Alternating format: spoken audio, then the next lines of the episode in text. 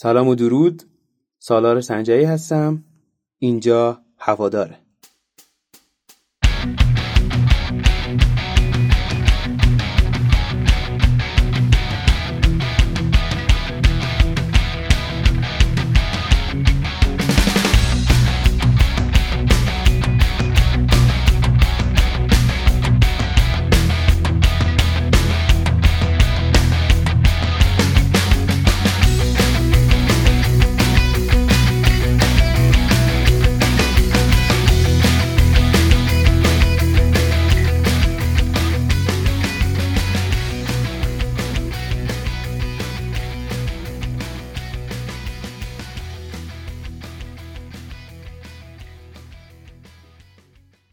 خیلی خیلی خوش اومدید به اپیزود چهارم از فصل دوم پادکست هوادار.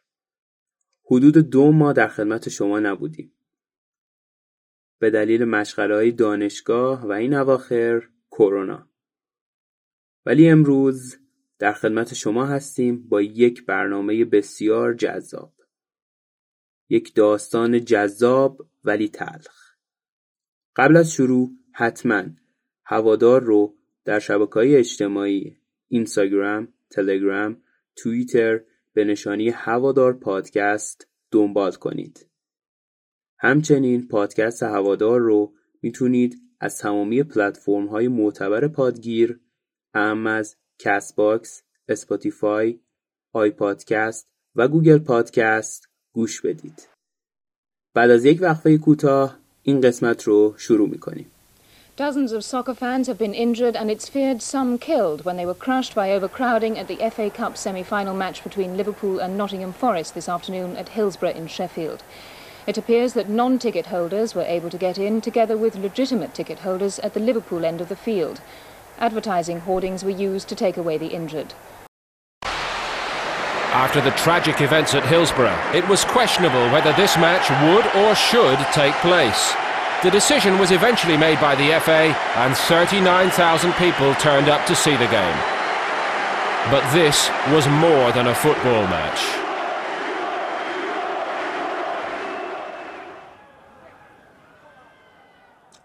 همه فوتبال رو به جذابیت و هیجانش می‌شناسن. اون آدرنالینی که حین تماشای فوتبال ترشح میشه. اون استرسی که حین بازی متحمل میشیم. اما گاهی اوقات بعضی اتفاقا این قانون رو نقض می‌کنه. اتفاقای دردناکی که باعث میشه قلب آدمی به درد بیاد. و تا چند روز حالش خوب نباشه. توی این قسمت هوادار قراره به یک تراژدی فوتبالی بپردازیم. تراژدی هیلزبور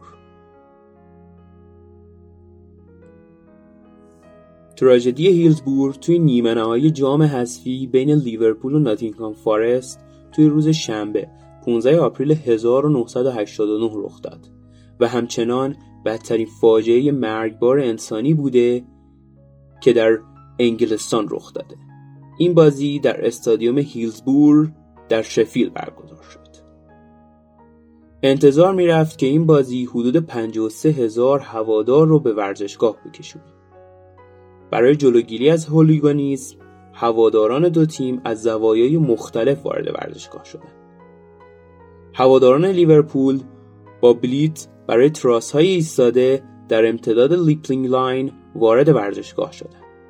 در اونجا قرار بود که از یکی از هفت چرخ گردان عبور کنند و پس از اون به سمت مناطقی که توسط حصارهای بلند و با دروازه باریک محصور شده بود برسن دروازه های مرکزی 3 و 4 از تونل اصلی و دروازه های جانبی دیگه از راهرو باریک وارد ورزشگاه می شدن. با تجربه تعداد محدود گردان ها گلوگاه ایجاد شده بود که 1100 هوادار سعی کردند وارد ورزشگاه بشن از این سمت حدود ساعت دو نیم بعد از ظهر سی دقیقه قبل از شروع بازی بیش از نیمی از هواداران هنوز بیرون ورزشگاه مونده بودند. دیوید داکنفیلد رئیس پلیس سابق یوکشار که تجربه کمی توی اجرای مسابقات فوتبال در هیلزبور داشت به امید کاهش ازدهام باز شدن دروازه های خروجی سی رو در دستور کار خودش قرار داد. این کار در ساعت دو پنج و دو دقیقه بعد از ظهر تایید شد. حدود دو هزار هوادار از اون دروازه ها وارد ورزشگاه شدند. گرچه دروازه های جانبی نسبتا خالی بود اما اکثریت به سمت تونل های اصلی رفتند. همون تونل هایی که از قبل شلوغ بود. هنگامی که هواداران با عجله به سمت اون دروازه هجوم بردند یک فاجعه مرگبار به وجود اومد و مردم بعد از فاجعه سعی کردن دیوانوار از اونجا فرار کنند.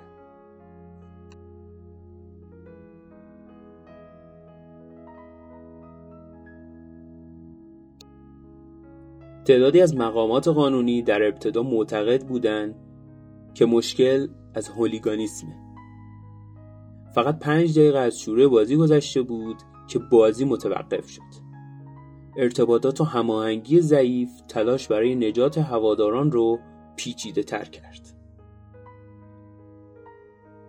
در موارد متعددی این هوادارا بودند که کمک و مراقبت های پزشکی رو ارائه کردند در مجموع 96 نفر کشته شدند که آخرین اونها توی سال 1993 با قطع دستگاه تنفسی جان خودش رو از دست داد.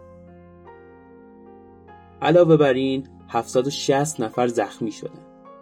این بزرگترین فاجعه مرگبار انسانی در ورزش تاریخ بریتانیا بود. بعد از فاجعه پلیس این حادثه رو به گردن هواداران لیورپول که به گفته اونها مست و بی نظم بودن انداخت. علاوه بر این داکنفیلد ادعا کرد که طرفداران دروازه سی رو به اجبار باز کردند. یک گزارش موقت در سال 1989 مقامات قانونی رو مقصر دونست. به ویژه به دلیل شکست اونها در بستن تونل های اصلی بعد از تکمیل ظرفیت دروازه 3 و 4. نشریه سان بعد از یک تحقیق نشون داد که شواهد کافی برای طرح اتهامات جنایی وجود نداره. گزارش پزشکی قانونی که توی سال 1991 منتشر شد اظهار داشت که تمامی کسانی که فوت کردند تا ساعت 3 و 15 دقیقه بعد از ظهر زمانی که اولین آمبولانس رسیده غیر قابل نجات بودند. بنابراین مانع از تحقیقات در مورد تلاش ها برای نجات شدند. علاوه بر این مرگ ها تصادفی اعلام شدند. تماس ها برای تحقیقات بیشتر ادامه پیدا کرد و توی سال 2009 یک هیئت مستقل برای بررسی این فاجعه تشکیل شد. سه سال بعد اعلام شد که پلیس در تلاش برای پنهان کردن اشتباهات خودش دست به پنهانکاری زده. این هیئت هیچ مدرکی مبنی بر اینکه الکل یا رفتارهای خشونت‌آمیز نقشی در این فاجعه داشتند پیدا نکرد و معتقد بود که با تلاش های نجات بهتر می‌تونستن از مرگ حداقل 41 نفر جلوگیری کنند. توی دسامبر 2012 یافته های پزشکی مبنی بر تصادفی بودن این مرگ ها لغو شد.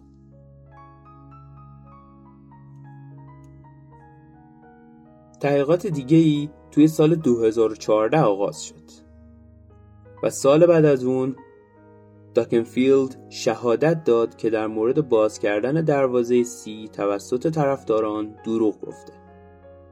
ادعایی که سالها قبل اعتبار بود اما همچنان ادامه داشت. علاوه بر این اون اعتراف کرد که عدم بستن تونل اصلی منتهی به دروازه های مرکزی مستقیما باعث مرگ این افراد شده. توی سال 2016 هیئت منصفه دریافت که 96 قربانی به طور غیرقانونی کشته شدند. سال بعد علیه 6 نفر که در ارتباط با فاجعه بودند اتهامات جنایی تشکیل شد. قابل به ذکره که داکنفیلد با 95 اتهام قتل غیر عمد روبرو شد.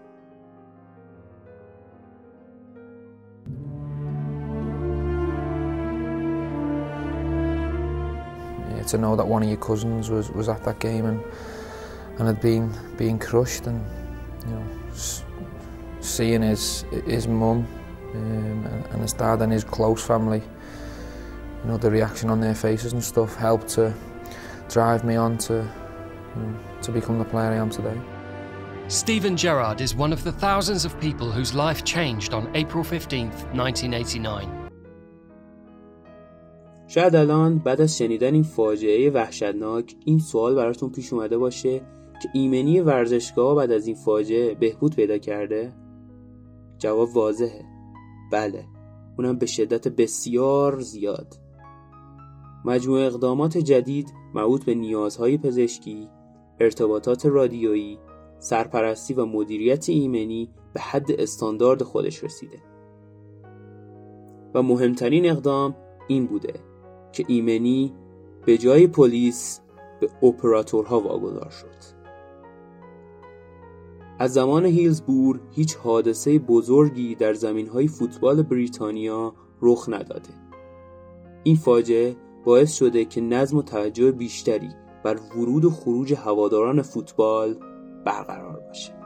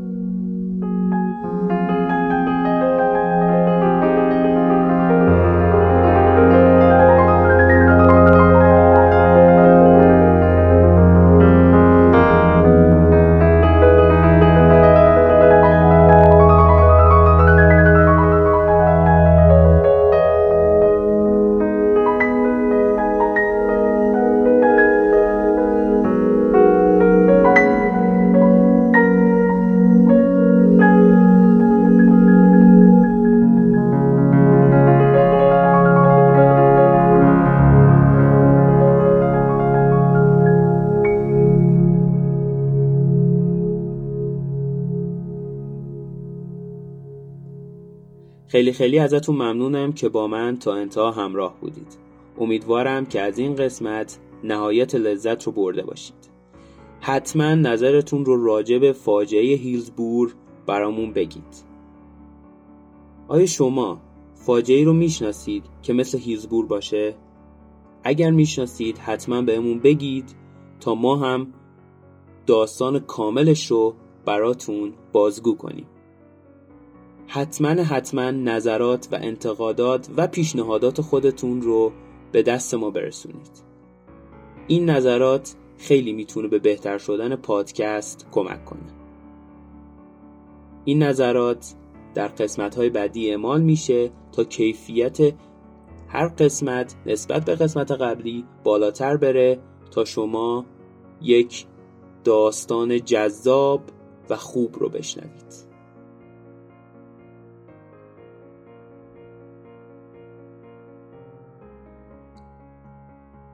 شما می‌تونید پادکست هوادار رو از تمامی پلتفرم های معتبر پادگیر به نشانی هوادار پادکست در Castbox، Spotify، گوگل پادکست و آی پادکست گوش بدید.